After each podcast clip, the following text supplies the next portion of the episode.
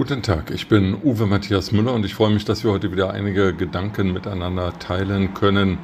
Heute ist der 17. Juni und manche werden sich daran erinnern, dass das mal in Westdeutschland, in der alten Bundesrepublik Deutschland, ein Feiertag war. Dieser Tag, der 17. Juni, markierte den ersten Volksaufstand im Sowjetblock ja, markiert die Tatsache, dass äh, in der ehemaligen Sowjetzone der DDR am 17. Juni 1953 zuerst Bauarbeiter gegen Normerhöhungen demonstrierten, also im Grunde genommen gegen Lohnkürzungen demonstrierten. Und dieser Demonstration schlossen sich dann in den folgenden Stunden und wenigen Tagen eine Million DDR-Bürger an, bei einer Einwohnerzahl von 17,5 Millionen doch eine große Volksbewegung, die damals entstand und die schnell von der äh, Losung weg von den Normerhöhungen hin zu mehr persönlicher Freiheit und weg mit dem SED-Regime überging.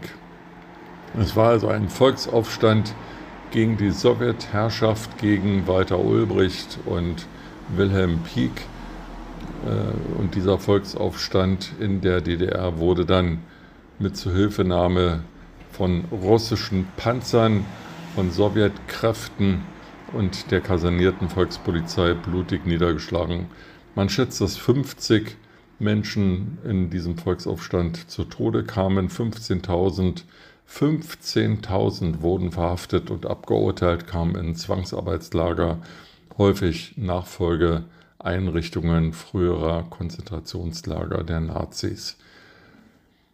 Wer sehen wollte, konnte erkennen, dass äh, erstens die Bürger im Sowjetblock nicht alle zufrieden waren mit dem Regime, das dort Stalin und seine Nachfolger errichtet hatten. Und zweitens konnte man sehen, dass der Westen äh, diesen Volksaufstand nicht unterstützte was hinter dem eisernen Vorhang geschah, war Sache der Sowjets, genauso wie umgekehrt, was auf dieser Seite des eisernen Vorhangs geschah, Sache des Westens war.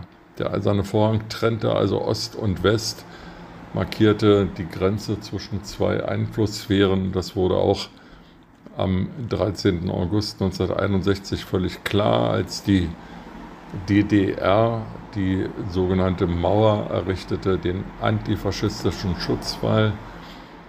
Die Mauer wurde gebaut auf äh, dem Gebiet der, des Ostsektors der geteilten Stadt Berlin, beziehungsweise auf dem Gebiet der DDR außerhalb äh, des Stadtgebietes Berlins. Und ähm, John F. Kennedy, der damalige US-Präsident, war der Ansicht, die Russen und die DDR kann auf ihrem Gebiet bauen, was sie will, solange nicht Westsektoren davon tangiert werden. Das ist die traurige Wahrheit, ähm, die sich heute in der Ukraine wiederholt. Da kann die Krim von den Russen annektiert werden. Da kann seit mehr als acht Jahren ein äh, Krieg in, im Donbass geführt werden zur sogenannten Befreiung des Donbass. Da kann seit dem 24. Februar die russische Armee die Ukraine überfallen.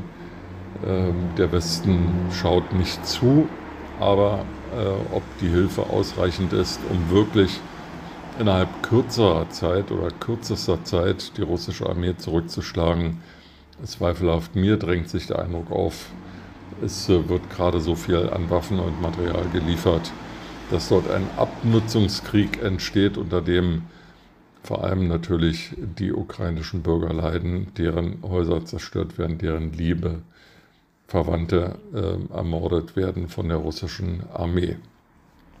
Moralisch ist das alles zu verwerfen, genauso wie zu verwerfen ist, dass an den 17. Juni nach 1953 zunehmend verschämt gedacht wurde. Es gibt keinen repräsentativen Gedenkort für die Opfer des Volksaufstandes in der DDR.